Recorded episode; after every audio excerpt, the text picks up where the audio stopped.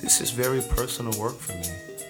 Politics. I believe I was called to Sex. tell my story, use my voice, be a Gay voice people. for the community, to speak Black to people. and for a community of people The that's underdog. been ignored, denied, Love.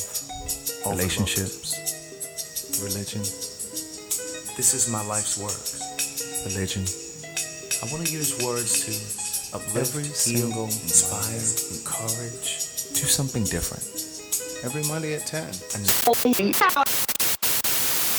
Good day, thinkers, thought leaders, progressives, and dreamers. I am Craig the Writer Stewart, and this is So Much to Say. We're discussing the school to prison pipeline. So I want to start by giving a quote, and I believe this is from the Georgia Public Broadcasting Network, their website. The school to prison pipeline, an epidemic that is plaguing schools across the nation. Far too often, students are suspended, expelled, or even arrested for minor offenses that leave visits to the principal's office a thing of the past. Statistics reflect that these policies disproportionately target students of color and those with a history of abuse, neglect, poverty, or learning disabilities. It is difficult to pinpoint the exact reason for the school to prison pipeline. Many attribute it to the zero tolerance policies that took form after the 1999 Columbine High School massacre. Others blame educators, accusing them of pushing out students who score lower on standardized tests in order to improve the school's overall test scores. Today, I have two educators Crystal, who is a school administrator here in Atlanta, and Miss Tiffany, who is an educator in the fifth largest county in Georgia. I wanted to start with that quote because I saw some information online where it spoke about standardized test grades from like third and fourth grade forecast the likelihood that kids will end up in the prison system. So, as educators, what are the first things that you think about when you hear those quotes that I just read? as a current teacher, we do not suspend that many children, and they want your suspensions to be very, very low. So we do a lot of in-school suspensions, which is pretty much your ISS, um, lunch detention, stuff like that. I think my issue would be the special education.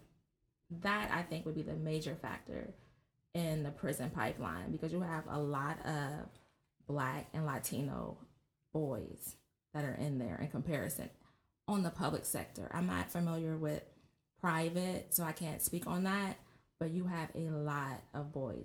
And special education is a total different beast because if you are in there and you don't test out because you um, reevaluate like every three years to see if you're still supposed to be in there, you'll end up graduating with a certificate of completion.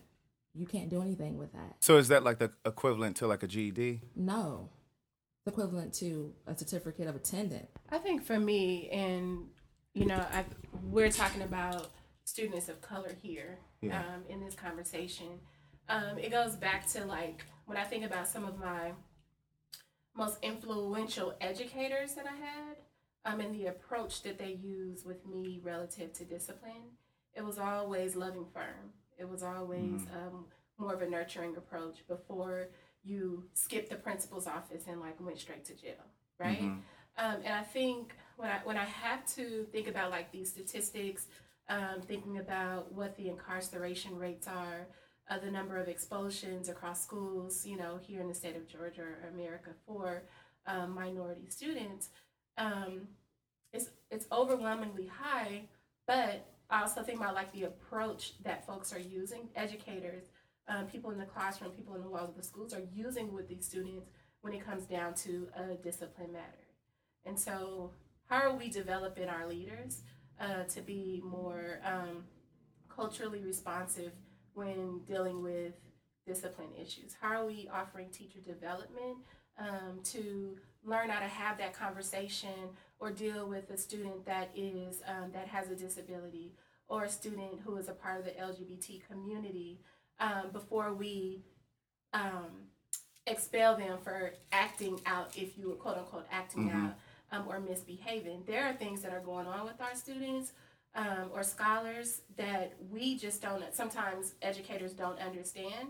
And it takes a certain amount of development and training to understand what um, some, some of our like emotional learners or, you know, are going through before you go straight to throw them out. Interestingly enough, I came across an article in the Atlanta Black Star. In the in the byline or the headline of the article, it said, "Are white female teachers most to blame for pushing black children through the school to prison pipeline?"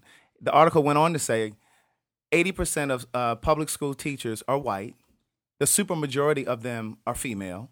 The overwhelmingly numerical presence of white women teachers strongly indicates that they play an outsized role in the criminalization of black children. It went on to say the idea that white supremacy is exclusively the paradigm of white males is false. Quote, white women are not simply passive victims whose image was invoked in lynching rhetoric. They were consistent accomplices in the ritualistic lynchings of black males who were often tortured and killed for alleged transgressions against white women. According to the article, they demonstrate unconscious racism. They have expectations based on stereotypes that black students are volatile, girls are perceived precocious, loud, defiant, and that black girls are more likely than their white and Latina peers to be reprimanded for being unladylike.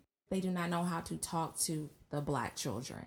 Mm-hmm. And so they might and they'll get upset when you say something and the child reacts a certain way and they say something and i don't know if it's coming because i i am black they'll get upset because you might say hey go sit down or something and they might have said the same thing and the child is looking at them because the child does not have respect for them and it might be honestly because i'm a black woman i'm raised by a black woman and there's certain things that i know how to say to a child mm-hmm. and it's not going to come off offensive and i'm very stern you don't need to throw that child out because that's the first thing you don't do is throw a child out because mm-hmm. you do not want to send a child to that's your last resort to send a child to the to the administration because it says it's a lot of things that you have no control in your classroom it really does so like that is the last thing i do but i think that it's just the rapport and i think that's why i prefer to be taught by an ethnic um, person because they just know how to speak to me they really do. A lot of times they come, a lot of people come off a very offensive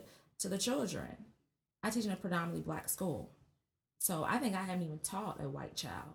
Well, interestingly Honestly. enough, that same article uh, gave an example of the whole Emmett Till um, story. There's a connection between the discipline, disciplinary actions in schools and this pipeline to the prison system. I think it has to do with administration backing up the teachers because if you don't have them hand in hand, then you have the parents. It's just too much, and a lot of times the administrators want to make the parent happy. So, what kind of support do so, you so get? What can you really say? What kind of support do you get from the black parents, or um, do you I get love, the support that you I need? I love my school, but I have heard of teachers that have not given have not been given support.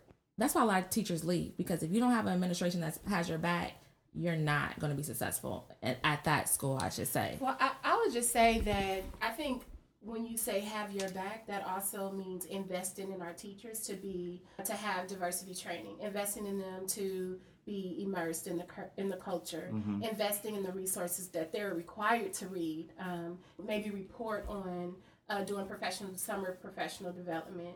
I do think that you know while let me just say, in my organization, I've had numerous amount of white female teachers that were amazing and mm-hmm. influential and mm-hmm. had and still have um, a tremendous impact on the scholars in my building. What I will say about those teachers is that they understand the culture.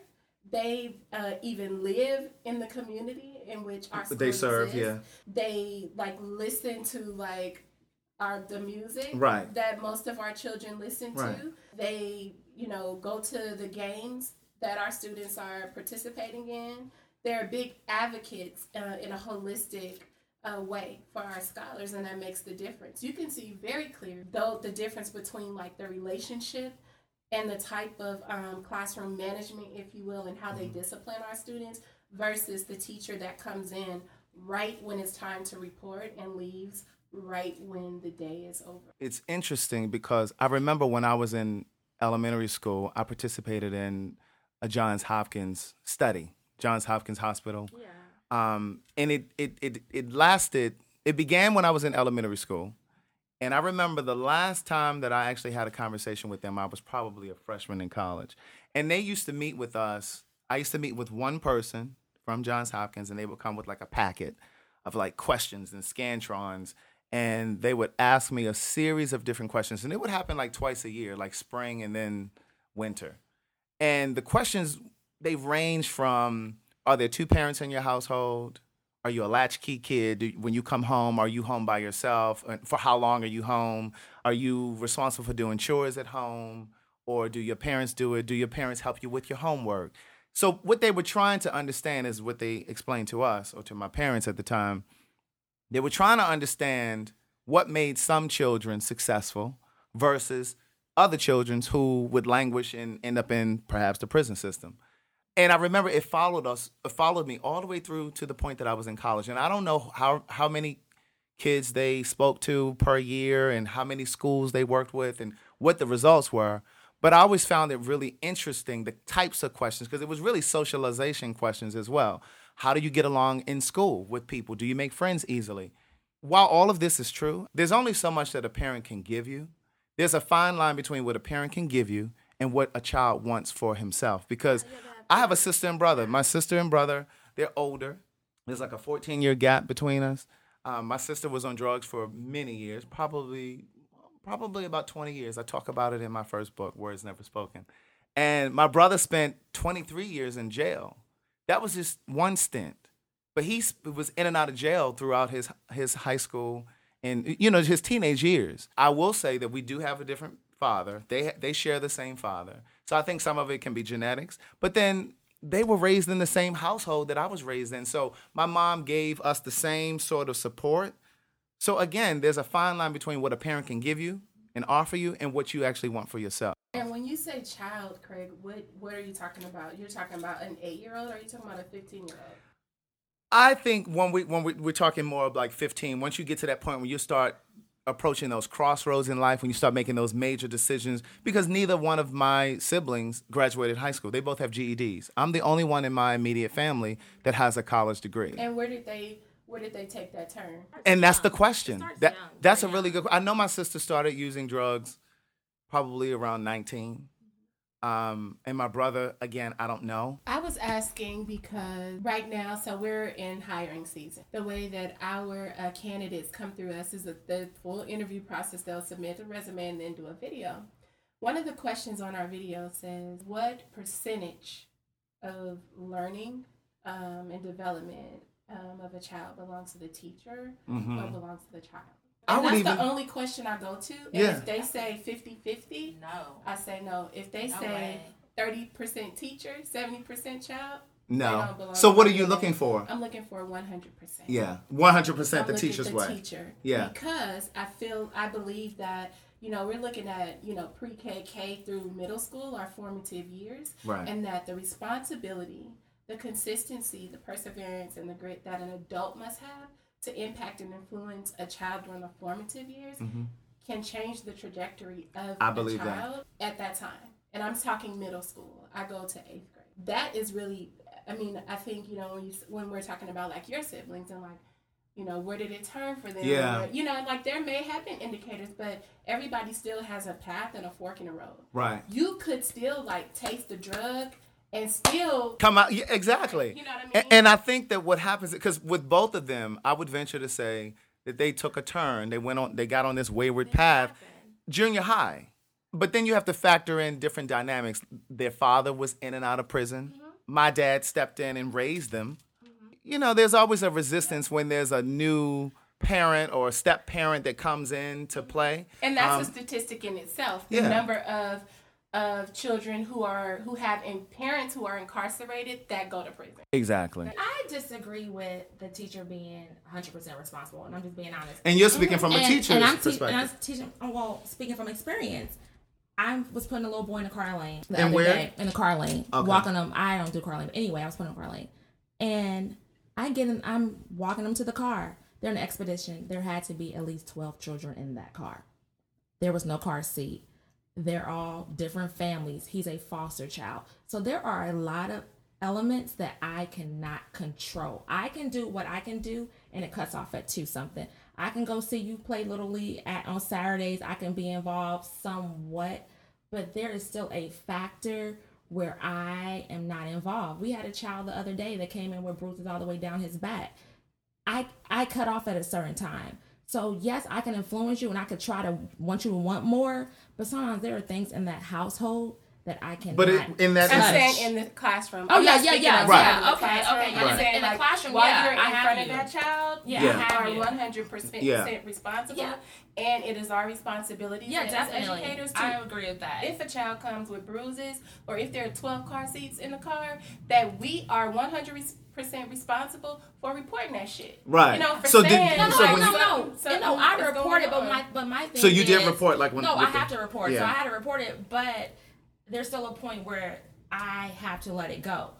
You know, the counselor has to. I did a DFCS referral. The counselor has to look at the child and says, "Are Mm-hmm. you afraid to go home?" So she has to still because she's her pay grade is higher than mine. She determines that factor if she puts that child on the bus or not. I don't. Mm-hmm. So from my understanding, they put them back on the bus. So I don't know if his parents got called. I don't know what happened, but my thing is, it is a lot of factors, and I totally understand why children go astray. And my whole point is, I try to um, stress to them that do not let your circumstances determine your outcome. Like there is worse that has happened to people, and there's going to always be worse, and you have to overcome.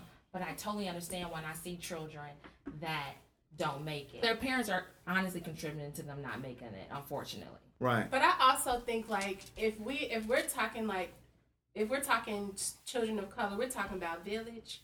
Yeah. And this is and I, this is not to say anything about your cutoff time, but I don't cut off at five mm-hmm. I don't cut off at two. There's no cutoff for me because this work is critical and it is important. And if I have to get up at nine or ten o'clock at night and answer a phone call from my 12th grade student who was with me in fifth grade that's having problems about going to college because her mama can't afford it or whatever the issue is, I'm going to address it at, at, at that time of night or what or whatever I need to do because we are a village and we have to take care of our children like they're they all belong to us. And I think what we're now talking about is a support system or lack thereof. And, a, and in a lot of instances, when there is no uh, support system, a lot of these kids fall to the wayside and end up in the prison system. And so the prison system accounts for there's a $70 billion industry, whether it's probation, whether it's incarceration, or what have you. They're looking at test scores when they see those little boys that can't read on that test because our test scores are public record. It's like you can look up and see how much I make. You can look up and you'll see those GMAT scores. It's not going to have that child's name. It's going to have that score, and so they're going to look at because prisons are pub, are private, so they're going to say, okay, such such doesn't know how to read. Because honestly, the statistics show that if you can't read at third grade, you're already behind. And there are a lot of children that cannot read because I don't teach reading. I teach whole language. And so they're So they're just- forecasting from those test results that, those scores because they're public knowledge and say, okay, we need a prison in this because Johnny's going to be 18, 16. and they and they pretty much and determine gonna they have a for determine him. We need one. For right. him. So then that's how they determine how many prisons to make, how, what how can many prisons to build. You can't read. Gonna Why need in can't they this year. read? It's no, I, because they have taken phonics out, and I'm not teaching reading. And and my principal was like, Miss Harris, you don't teach reading. You teach whole language.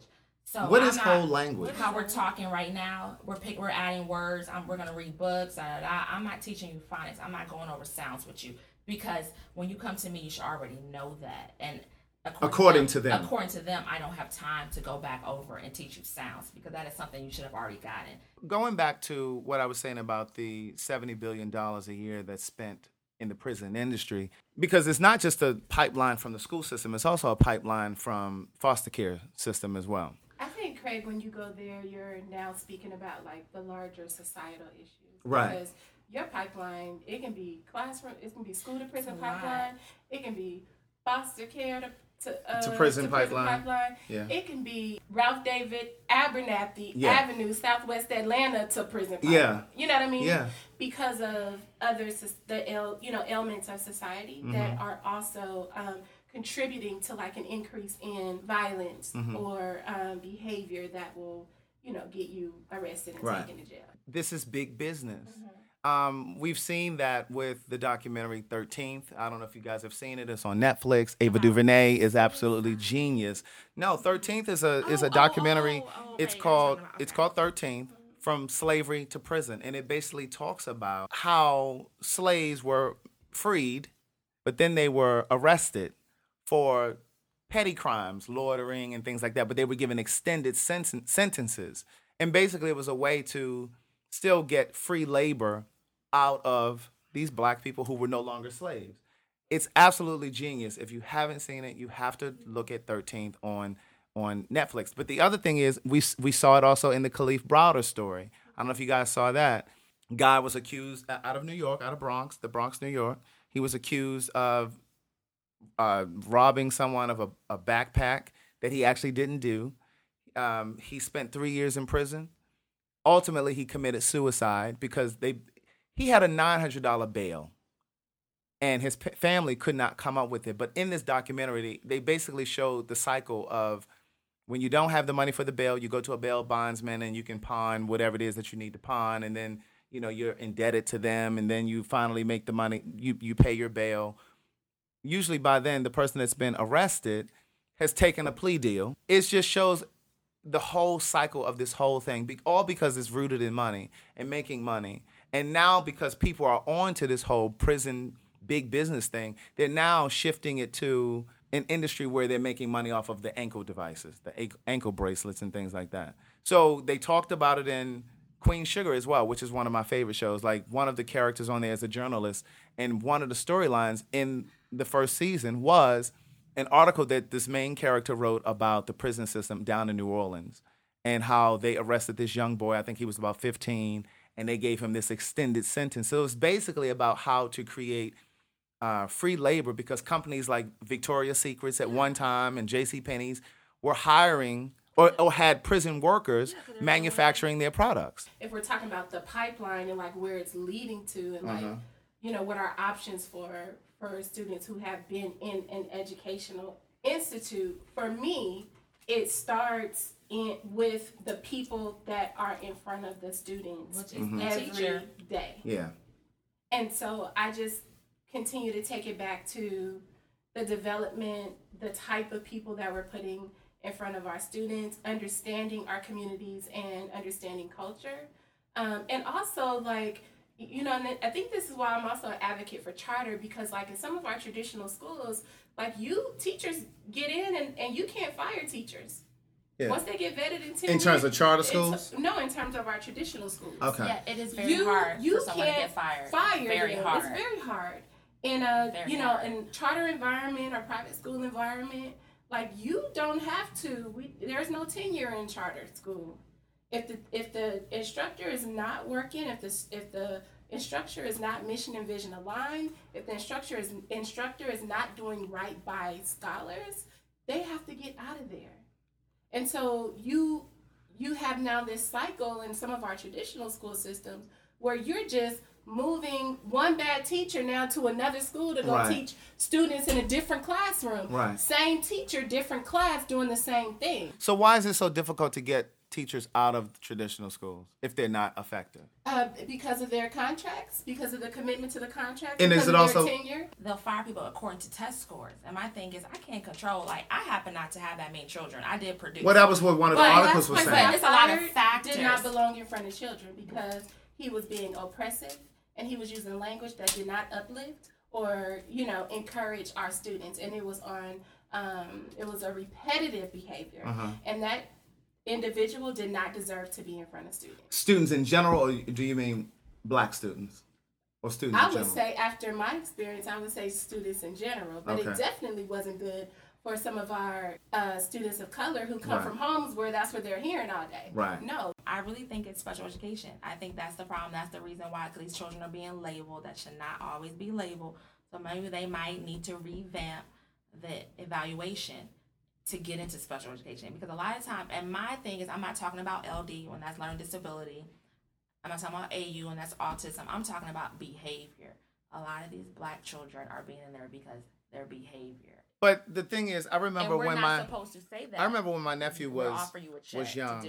He he was just one of those rambunctious kids that didn't always stay. said, "Hold on." Okay. So they wanted to put him on Ritalin. ADHD. Right. And, and my mother would not, my mom raised my nephews, uh, both of them. she would not allow it to happen. But I think again, one of the things that she said was, you know, they're always trying to put these black kids on these on this medication, Exactly. and that follows you for the rest of your life. And then once you become, I guess, when you become, uh, when you start relying on the medication, you start to need it. Then you can never come off of it, and then it leads to you getting on some other sort of medication. Who is doing the labeling and why?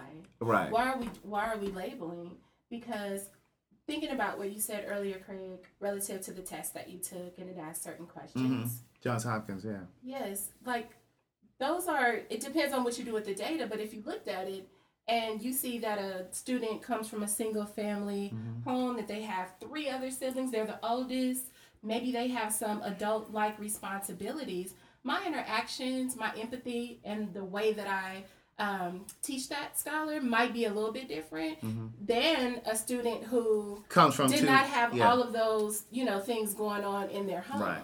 You know, so but if I happen to act out or have a bad day or whatever because I'm fucking tired because I had to cook dinner for my siblings and then make sure everybody got on the bus in the morning because mama works an overnight Right. shift and now I come to class and I'm not doing what I'm supposed to do and somebody is like, You need to get tested. Yeah. We need to look at, you know, All of the factors All at of play. the- See, and then another thing is with special education, those parents are getting checks. Now, the amount of checks that they're getting, the amount depends on the disability.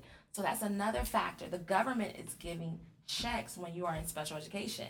So you're saying that in some And instances, you think a lot of times the parents will allow them to be labeled and that the to check get the might check? Might not be that big, but when you come for your evaluation every three years to be like, okay, are you going to still be in this program? And the parent is like, we're getting maybe three, four, five hundred dollars a month because of you.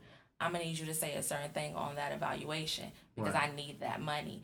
So it's a lot of factors that I think that the public that are that are outside of education have no idea that goes on in that school. Okay, so let's go back to um, the prison pipeline because once these kids are in the prison system, It's hard to um, get out. it's hard to get out if they even get out. And so some of the factors have absolutely nothing to do with the school system.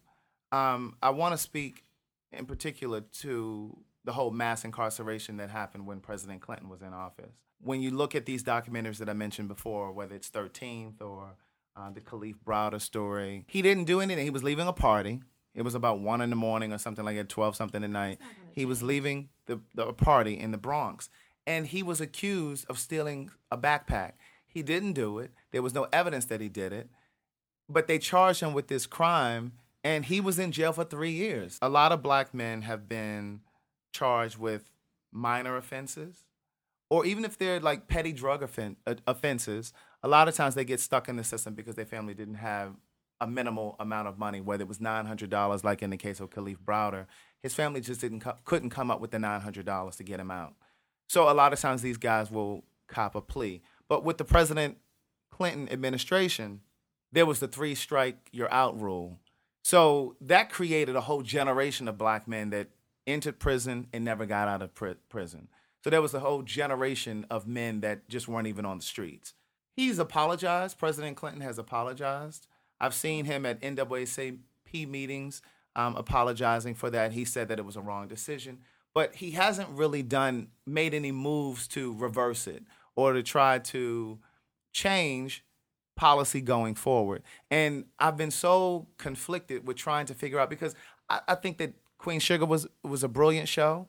So is the Kalief Browder documentary and the 13th documentary. But now that these works are out and now that we know about them, what do you do now? Do, do we go to Capitol Hill and petition and like what what is it that you do? Because in the case of President Clinton, I just personally feel that he has a lot of culpability and responsibility, and what he should do is create some sort of a foundation that will research cases that were severely punished and somehow try to get those people pardoned. I, think it's important to like really ground ourselves in like what a movement is. Yeah. Continue to bring awareness. Uh, just as like I don't think like I'm almost forty, right? Mm-hmm. And I don't think that I've seen as much like in my age like Yeah. awareness brought to like discrimination. Um, Mm-hmm. inequalities in like policy, um, inequalities and disparities um, around like discipline and like the way that uh, decisions are cascaded down on our community. And I think that we need, as a community, co- to continue to do that, continue to impact um, policy, yes, go to, to the capital, like local, national, you know, go like make some noise around these issues. Mm-hmm. And it's also important that's the only way that it's gonna change. to vote in the local elections. A lot of times we come out for the national or federal uh, elections, and then we're completely absent for every other election. locally, like- Right, for like the sheriffs are important. It's important to be there for the sheriffs. It's important to be there for the judges. All of those things count. Going back to what you were saying, uh, Crystal, about a movement and being grounded in a movement. I think that a lot of people were really confused by this whole Black Lives Matter movement because it's not just the principles of civil liberties in terms of what was happening with the police departments and black people. It's a trickle down effect. I was watching this conversation on YouTube. I'm a YouTube junkie. And it was Angela Davis and one of the Black Lives Matter organizers in the DC area. See, every region has their own chapter mm-hmm. that's responsible for, responsible for that region. And one of the things that I did not understand or did not know before watching that was that they haven't really named a leader like a Malcolm X or a Martin Luther King or whomever. But that was strategic and that was deliberate because in every instance that there's been a movement in this country, the head has been assassinated. So they had they strategically did not have a figurehead. Part of what we need to do is again, we need to assemble and we need to really be deliberate about what we do with our dollars in terms of supporting different companies, supporting different corporations. Like I when I learned that Chick-fil-A, the the where company you're going with this. that they were a um, they, they were Trump gay- supporters. and they don't- no, they well, I knew that they were. I knew they. I knew they Yeah, had a problem with gay people. I gave them a pass on that one. Oh, okay, you like but then the when I, well, no, not so much because I, I mean because I understand that they are a quote unquote religious company, and I know Sundays. They're, that's their breaks in Christianity. which that's a whole nother conversation because I don't think that being gay puts you on the wrong side with God, but that's another conversation. But I gave them a pass for the whole gay thing. But when I found out that they and Uber were both Trump supporters, I stopped supporting both of them. But I've had so many conversations with black people, people that I know, that have said, "Oh no, I'm a, I, I still got to eat the waffle fries, or I still need to or eat the chicken breast, or I, I need to get around, so I'm going to use Uber as if they're on other car services." My thing is, we have to make the kinds of sacrifices that we want, that we need to make in order to get to the other side of it. And as I said to them, these people who are diehard Chick Fil A supporters, if the people that came before us could not boycott or did not boycott the bus system, we wouldn't be here. We wouldn't have celebrated some of the victories that we've celebrated. And if they can walk miles to get to work and church and wherever else they had to go, surely you cannot eat Chick fil A. The Black Lives Matter movement is not just standing and marching because of police brutality. It is also about organizing. It's about waking you up so that you can realize what you need to do in your personal life to make a change. Like I said, I don't even support companies anymore that I know are not for black people or people of color. It's about divesting. It's about like Farrakhan did this whole campaign like last year where he was trying to get black people to not celebrate Christmas because for one, it's a pagan holiday. That's let's start with that. Two, it was about pulling your resources out of the economy and crippling these companies and then mm-hmm. and then Money creating serious. exactly and then creating impact but when you have black folks talking about oh well i still need to go to chick-fil-a or i need to use uber like uber hasn't been around that long like that you can't sacrifice Uber. I think a lot of people don't realize, and I tell my students this all the time, they don't realize that it was a year. right and that's what i'm saying so that's a That year of people bus. walking walking in dress shoes carpooling. We're we live in such a culture where everything is so personalized and individualized, where you feel like you are operating in a in this silo, um, and that you are not connected to other people in your community. And when you have that, you don't. I don't feel like I can just like reach out right you know, to Miss to Miss Har- Harris, Mm-hmm. and because I got my personalized iPhone, Yeah. my personalized case, I got my personalized this. Mm-hmm. I can get on my personalized Instagram and my my Facebook and my and my and my, Mm-hmm. and everything comes to me like so quick, microwave quick, Mm-hmm. that I am just by that alone like disconnected from what I might actually need from my sister, like or my brother, right? Mm-hmm. And and thi- so, like with a movement, though, you are reliant upon like the strength in numbers Yeah. and like bringing minds together Right. and hearts together. And that is something that I mean I've seen it more recently, like especially with the Black Lives Matter Right. movement.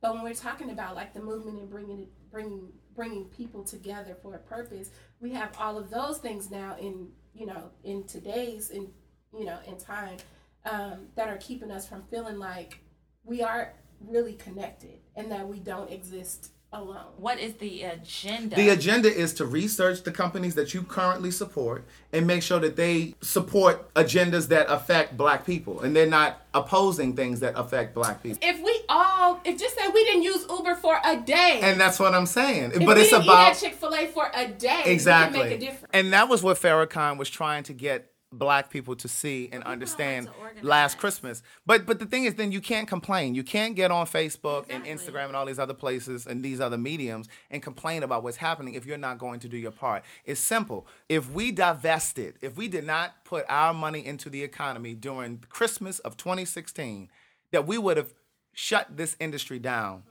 And they would have started to listen and and, and you would you would see a decline in the way that you see police officers shooting down black folks. And I read something the other day where um, a writer was saying if they started taking these settlements that these that these black families are winning as a result of suing these police departments around the country, if they start taking those settlements out of their pension plans and their retirement funds, we would see a decline in these in this in this killing.